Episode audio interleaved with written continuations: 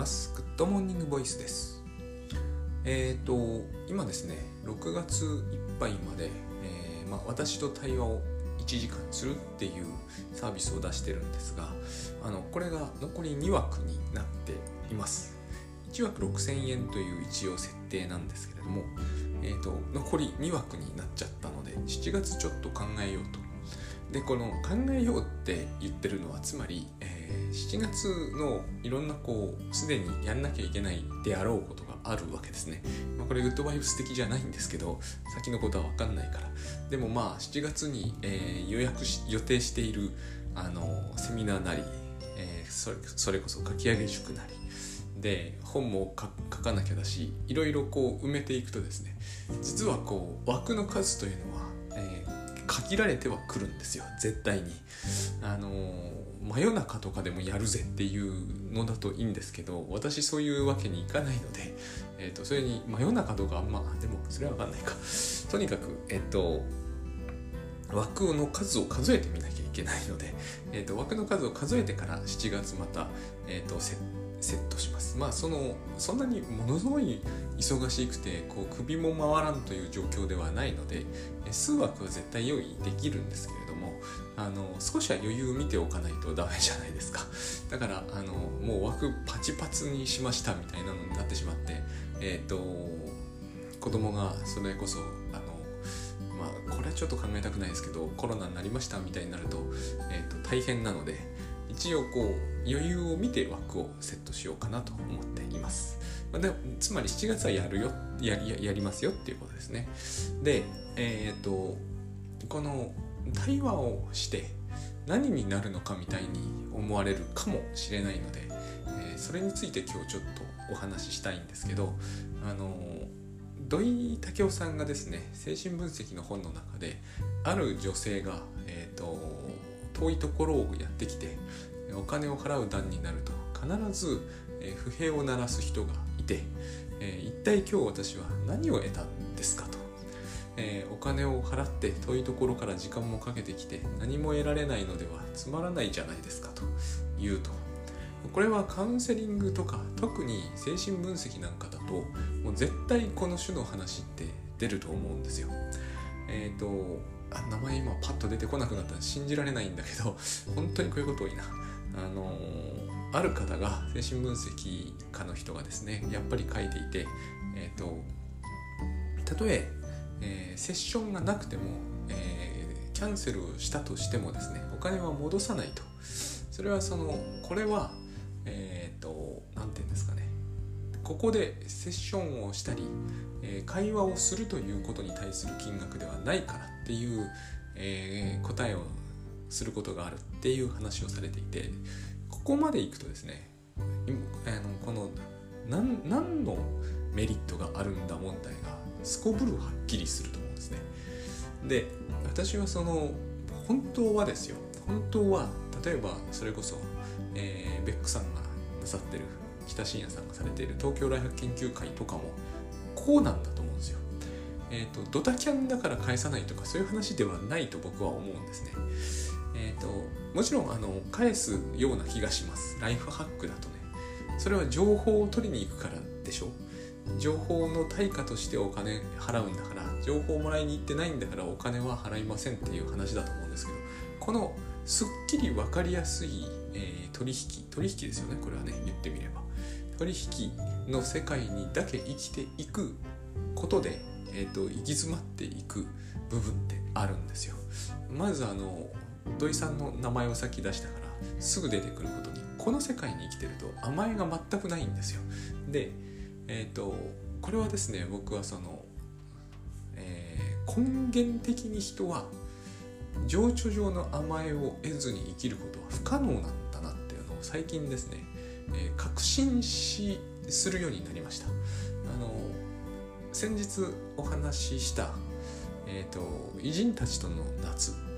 山田太一さんの小説あれ読んでそうだこういうものだ人はって思ったんですよ。なんか不思議な現象のように思われるしあの小説自体がちょっとオカルトっぽく書かれてたんだけど、えーと、不思議な現象じゃないんですよね。今の私たちのある種の価値観の方はよっぽど不思議なんですよ。この人は情緒上のやり取りなしにも生きていけるんだと思い込むような流れになっているこの生き方って大変不思議なものです。考えてみると,、えーと、昔からほとんどのやり取りって情緒的なものなんですよ。でそれをまあそれってつまりそれこそさっきの、えー、土井さんに不平を鳴らした患者さんと同じで、えー、私は何をここに来て得たんですかっていうそれ。えー、何も得られないんではつまりませんっていうそれ。つまりこの態度をとことん貫くと例えばこうただ会話を友達とするとかなくなるわけじゃないですか。そして今やそれでいいというか、えーと、あの人たちはこれといった理由もなく、えーと、居酒屋でつるんで何が楽しいんだろう時間の無駄じゃないかっていう発想っておかしいんですよ相当。でも今ではそのそれはそれほどおかしくないあの言い回しになってますよね。こういうこと言ってもそんなに変じゃないじゃないですか。これが今の世の中の生きにくさなんだろうなって思うんですよね。昔のその甘えというものの充満していた時代もそれはそれなりに生きにくいところはあったと思うんですよ。あの甘えっていうのは結構こう取り扱いがややこしいものですからね。だけれども、えーと、今みたいに全てがこう情報とお金のやり取りでこうスムースにスマートになのかな。行くように思われてるんだけど行かないんで行かないからあのまああんまり新しい小説じゃないけど私が読んだ限りあの偉人たちとの夏みたいな問題があちこちに噴出している感じがするんですね。で解決のしようがないんですよこれは。なぜならば、えーと、甘えっていうのは目に見えないし実体もないしやり取りができないんですねそれの存在を認めないということになってくるとでやり取りができないものというものは、えーと、それはどっちかというと、えー、邪魔なものだぐらいに思われてる場合は、まあ、事実上封印されてしまうんですよで問題なのはこの封印されてしまったことにあるんだけれどもこれを別のもので手に入れるわけにはいかないんですよねこれを解放するしかないんだけどこれを解放するのはえーと、損だってみんなが思っていてそして損は悪だってみんなが思ってるから、えーと、どうにもこうにも、えーと、八方塞がりなわけですね。であの土井さんはですねその女性に、えー、少しぐらい損をしてもいいじゃないですかって言ったっていうのがあるんですよね。これで、えー、とだいぶ打ち解けることができたと。問題というか一つのこうポイントですよねこの発言が僕は一つの大事なポイントだとまあ思ってるから土井さんもわざわざ書いてるんだと思うんですけど、えーと、少しぐらい損をしてもいいじゃないですかと言うか言わないかっていう問題が、これはそういうふうには書いてませんでしたけれども私はこの種の仕事をしていて、えーとこのセリフ出すか出さないかは重大な分岐点だなって思ったんですね。このセリフをまあ土井さんは言ったわけですよね言って破綻してしまうことも、えーと、もうある程度覚悟の上でというかその時のその場の状況に合わせて、まあ、言っちゃったみたいな感じなんだと思うんですけどこれを果たして言ってよかったのかどうかっていう問題はあると思うんですよ。土井さんもその後言ってよかったのかどうかについての検討を加えているんでということは言ってよかったかどうかについての確信はないってことだと思うんでどうしてそうなるのかと。まず世の中の一般常識からするとやっぱりこう例えばお医者さんのところに行って時間をかけてお金を払ったんなら、えー、なんか良くなる薬かなんかを出してもらって手に入れると。このやり取りが大事だというわけですよね。その女性にしてみれば、えー、何にも得られないのでは損だと。で少しぐらい損をしてもいいじゃないかと医者が言うと。いうのはどうなのっていうまず常識的にそういう線があるわけですね。ところが女性はそれで打ち解けてしまうと。いうことはあの少しぐらい損をしてもいいんだなってことになるじゃないですか。でそういう認識に切り替わることがここで得ているものなので実はその女性はこのセリフを受け止めることができた途端に損は一切してないことになるんですよね。そういうここにはちょっとした逆説があるんですよ。これが手に入れるべきものなんですよ女性が。損をしても構わないという応用さみたいなもの。ところが、えーと、じゃあそれを言えば必ず相手がそう思うかというと別にそんなことはないんですよね。そういう保証はない。本当に怒り出してしまう人だっている可能性はありますよね、まあ、それはそれでいいってことなんだと思うんだけど果たしてそれはそれでいいんだろうかっていうのが検討するポイントなんですね。えっ、ー、ともっと違う言い方があったんじゃないだろうかと、まあ、土井さんは、えーと、考えているというか書いているわけです。何よりもこの話って実はちょっとぐらい損をしてもいいじゃないですかと。医者が言うってことはですね、えーと、医者はあたかもですね未来を見通しているような立場に立ってしまうんですよ。という問題がもう一つ別にあるわけですね。これもカウンセリングの多分問題なんだと思うんです。親子関係で考えると分かりやすいんですよ。よく言うじゃないですか親って。あの今そそういう勉強してるのは大変で面白くないかもしれないけど将来必ずいいことがあるからと最近あんまりそういうこと言わないかもしれないけどでも言ってる家はいっぱいあると思うんですよね。つまりこの態度がちょっとぐらい損をしてもいいという表現に、えー、含み込まれてる感じがあるわけです。その辺のことは土井さんが、えー、検討されてます。損して得トレ的な話になるんですよ。つまりそれ損してないよっていう話をしてるわけですよ。ということが私には分かってるよって言ってるわけですよ。ところが土井さんはでも正直に書かれるんだけどそんなことは医者は分かってないと。それにそんなことが医者が分かっていちゃダメなんですよね。精神分析っていうのはきっと。甘えというのはえ、ー、と損は損じゃないんだけれども、えーと、そういうことが分からない人が来てるわけじゃないですか。だから、えーと甘えるためにはですね、えー、ちょっとぐらい損をしてもいいっていうのを飲めというのはまずいわけですよね。ところが飲めちゃうんだったら飲めっていうのはいいわけですよね。その点について未来については分からないわけだからつまりこれは、えー、ニーズなんですよ。ニーズっていうのは、えー、親子関係で時々ここの番組でいやしょっちゅうか言ってる話ですがつまり赤ちゃんは訳が分かんない。訳が分かんないんだけど、えー、親のもとにやってきました。そしてニーズは要求できないわけです。なぜなら訳が分かってないから。自分がどういう状態にあるのかもさっぱり分かんないんだがとりあえず泣く、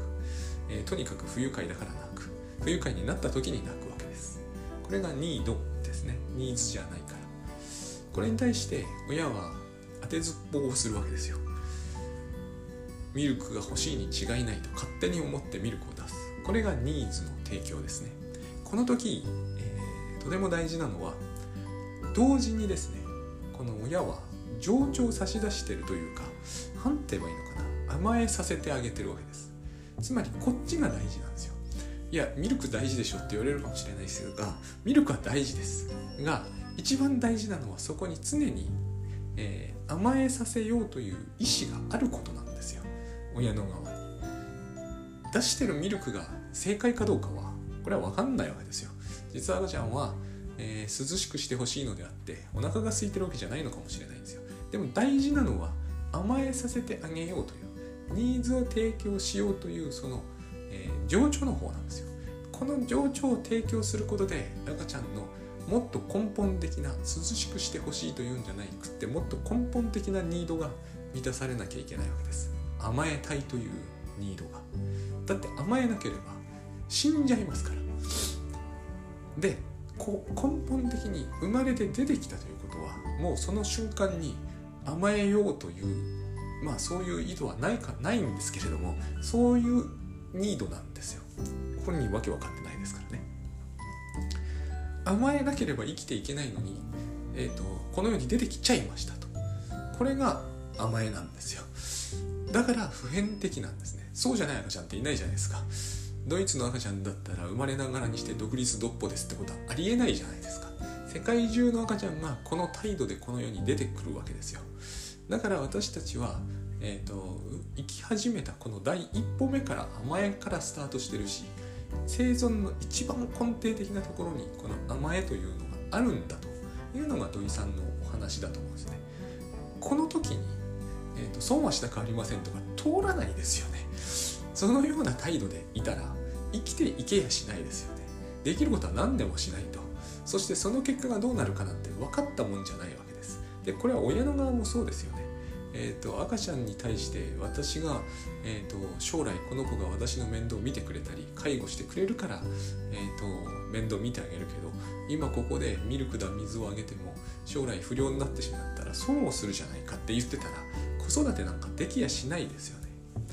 と私の経験上できやしないんですよ。そんなことを考えていたんでは。全部持ち出しになるに決まってるわけです。相手は何もできないんだから。でも自分がそこまでできるようになったってことは親がそこまでやってくれたからじゃないですか。結局私は第一歩目は甘えからスタートしているから、えーと、必要とする相手には甘えさせるしかないじゃないですか。という含み込みが全部、えーとちょっとぐらい損をしてもいいじゃないですかという言葉にかかっていると思うわけですね。これはつまり甘えさせてあげるよっていうことだしあなたは甘えているよっていうえー、メッセージでもあるわけです。相手が何を欲してるかなんて分かんないんですよ。患者が何を欲してるかなんて分かんないんです。はいミルク涼しくしてあげるあったかくしてあげる抱っこしてあげる寝かせてあげる。とにかくやってみるわけです。大事なのは、えーと、それが、えーと、正解だってことじゃなくて正解だといいんですけど、えーと正解だってことじゃなくてこの意識なんですよね。甘えさせてあげるよという意識。でこれを人は持ち得るという認識なんですよ。このことを赤ちゃんが受け止められればおそらく、えーと、少々外れていてもつまり親のニーズが、えー、的外れであっても親のニーズなんてしょ？っちゅう的外れじゃないですか。英語の勉強しろとか言っていきなり高い教材買ってきてみたりうちの親とかしてたんだけどそういう的外れなことをするんだけど大事なのはその気持ちの方だってことなんですよね。これを受け止められれば子供はまあ健全に成長すると。これを受け止め損ねると子供は健全に成長できなくなることがあるのでもしそれがあまりに深刻になったら、えーと、土井さんのところとかに行ってくださいと。そしたら、えーと、この甘えさせ甘えを受け止めるというのをもう一回やり直してみてそうすることでどういうことが、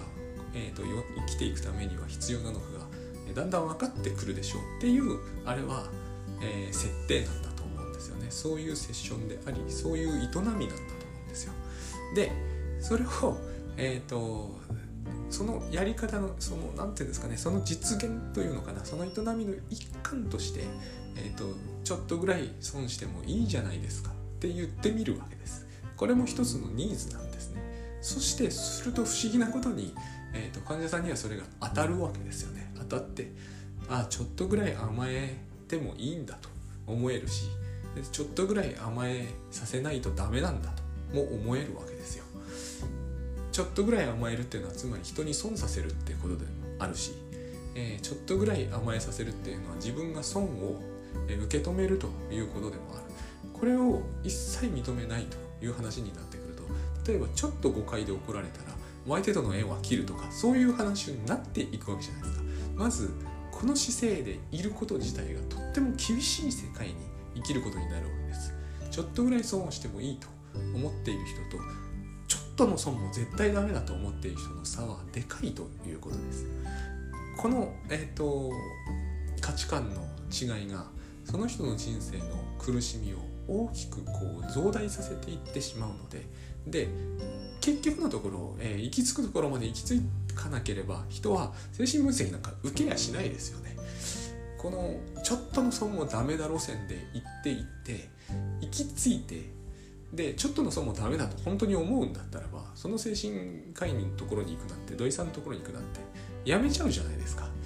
えーと、お金を払って遠いところから来て何にも得られないんじゃつまんないわけじゃないですか。えーと、自由連想で50分使ってる場合じゃないわけですよね。えーとでもそれに来るということはつまり自分のこの路線には何かおかしなところがあると知ってるってことだと思うんですよそしてそれはどうにも自分じゃできないから誰か何とかしてくださいと言ってやってきてるわけだからつまり甘えているわけですよね。その自分が必要なことってのは結局医者なり誰かなり極めてその時濃密に時間を過ごしている相手を甘えさせると。つまりちょっとぐらい損をしてもしょうがないかもしれないと。先のことは分かんないですからね。お互いお互いのことが分かっていないわけだから。あの、何を提供すれば赤ちゃんにとって今一番ベストなのかは親には分かんないですよ大事なのは、えー、ニーズを提供し続けようという姿勢みたいなもんですよねそういうものがあれば大体うまくいくようにこの世の中はできているわけです。ってことは私は、えー、子育てして理解しました。こういうふうにやっとけば、えーと、その時、えー、眠くもないのに寝かしつけたりしてもその時、えー、欲しいのはお水じゃないのにお水しかあげなかったとしても赤ちゃん分かってくれるんですよ。ただこれは、えーと、同じことをですねアンドロイドがやっちゃダメだってことなんですよ。アンドロイドに悪意はないでしょうけどアンドロイドには何というか甘えさせようという意志が欠けてますからあのこういうそういうことなんだと思うんですよねこれは結局。えーと、ところが私たちの時代はどっちかというとここをアンドロイドにした方がベターじゃないですかって言い出してる時代なんですよ。多分それをやるとうまくいかなくなるんです。なぜなら第一歩目が甘えから来ているし人というのは社会に甘えるという情緒を持っているから。持っているというのは、えー、持っているそういう脳の場所とか持っている遺伝子のその記号とかを示しなさいと言われても無理なんですけどエビデンスがないんですけどでも、えーと、持っているに持っていると仮定していろいろカウンセリングなり小説なりを読んでいくと非常にすっきりするんですよ。これを持っていてこの甘えというものを満たそう満たそうと四六時中している人間がつまりデフォルトとしてそういう存在の人間が甘えられない状態がずっと続くとどうなるかというものとして小説なり、えカウンセリングのやり取りなり精神分析を見ていくと非常に分かりやすいんですよ。分かりやすく見えるということはつまりそういう存在なんだと仮定した方がうまくいくってことなんだと思うんです。あのちょっとぐらい損をしてもいいですいいじゃないですかって何にも言ってないですよねある意味。相手が満足するようないかなることも言ってるようには言ってはいないんですよ情報としてはね情報としてはですよまさにところがそうすると相手がほころんで緩む。そしてじゃあ次回も来ましょうという。それがベストかどうかはわからないんだけれども少なくともそういう、効果はあったということは、えーとそこに甘えが成立した瞬間というものがあって確かにそれが欠けていたからその女性は、えー、別に頭がおかしいわけじゃないのにそして知能も十分高いのにいろんなところでつまずく。うまくいかなくなって行き詰まってしまって結局最後は自分が困ることになる。そういうふうに土井さんは書いてるんですね。結局こういうやり取りをして来なくなったとして困るのは医者じゃなくて自分自身なんだということをこの女性はよく分かっていると。そういうことなんだと思うんですよね。お前というものを認めないよって言って生きていって大体困るのは本人だけなんですよ。そういうふうに人間がデフォルトでまあプログラミングされているという言い方をしても今時いいかもしれませんけどこのプログラムが気に食わないというのはあると思うんですよね。甘えなんかは一切やめてえっ、ー、と相手は全てアンドロイドのようにしてやり取りをしてスムーズにいけばいいのにと。でもこの気持ちが多分怒りになってしまうということは、えーと、やっぱり根本的には甘えたいってことなんだと思うんですよね。甘えというものに何の興味もないんであればこの世に甘えが充満しているという事実に怒りはしないと思うんです。え、人がデフォルトで甘えようとするということに対して他人がであれ自分がであれ、え、そういうデフォルトのプログラムに怒りを覚えるということは多分それは甘えというものにえーと、を満たし得ていない何らかの形で満たせていないという状況が多くなってきていてそういうことに対するやっぱり憤りがあるというふうに考えた方が分かりやすい気がします。やっぱり私の中では一番あの読んでこういうことってよくあるなと思ったのがあの時前に言ったえのオグデンの本に出てきたエンジニアの人ですよね。年上の女性と結婚しこれがすでに第一の甘えですよね。この人は年上の女性にお母さんになってほしいわけですエンジニアの人ね。エンジニアっていうのも分かりやすいですよね。エンジニアというのは、えーと、こうすればこうなる。つまり未来が予測できるという錯覚を抱きやすい職業だと思うし、えーとこうすればこうなるところに情緒のやり取りはつまり甘えが成立しにくい、職業でもあると思うんですね。そういう世界観を抱きやすいってことですよ。プログラムと世界は同じじゃないですからね。でそしてその自分のガレージかなんかにこもっていると仕事がとてもはかどる。これも第二の甘えですよね。環境としての母親に完全にこうまあ抱き留められていると仕事がはかどる。情緒が満足してるから仕事がはかる。だけどそれはその年上の奥さんが家にいることが確実である時なんですよ。あの自転車に自分が乗っかってる時後ろをお母さんが支えてくれている時はいると思ってる時はうまく自転車に乗れるんだけど後ろをパッと振り向いた時お母さんいなくなりましたってなると途端に転ぶ子っているんだけどあれそっくりですね。そこにあるのは技術じゃないじゃないですか。一見技術のように見えて実は情緒だけですよね。いるかいないかの問題なんで。見ててくれるからやれる。見ててくれなきゃやれないっていうのはもう完全に情緒ですよね。見ててくれるという世界をイメージできればやれるわけですよその人は。でも奥さんが出かけてしまうともうガレージにこもってはいられなくなって、えー、キョロキョロしちゃうと。これが甘えが自分が甘えたいという気持ちが、えー、満足できない時に置かれるその人の心理状態。でもこのガレージに奥さんが入ってくると腹を立てる。つまりこれが え、と見守ってくれているというその自分のイメージの中の母親と現実の母親が現実の母親っていうか現実は奥さんですけど、えーと、違う動きをするとダメなんですよ。ガレージ自体がすでに、え環境としての母親の機能を満たしてしまってるのでそこに実体としての母親が入ってくることは必要ないんですね。実に手前勝手な言い方なんだけれどもつまりこれは何が提供されるかっていうのが少しも大事じゃない。何も提供されてませんよね。でガレージだったら自分で作ることもできるじゃないですか。用意することもできます。買うこともできるし。そういうことではないんですよねこれは。情緒上の満足を提供してくれる、えー、一定の仕掛けであってもうすでに情緒上の満足が満たされている時には特にそれにプラスする何かは必要ないわけです。実態として奥様が、えー、見たりしているとかえって邪魔だと監視されてるような気分になるとか、えーと、失敗が失敗を、えー、見とがめられるんじゃないかと思ったりするとかきっとそういうことが起こるんでしょうね。非常にこの人の情緒は一見したところ本人はエンジニアで仕事をしていて奥さんがいて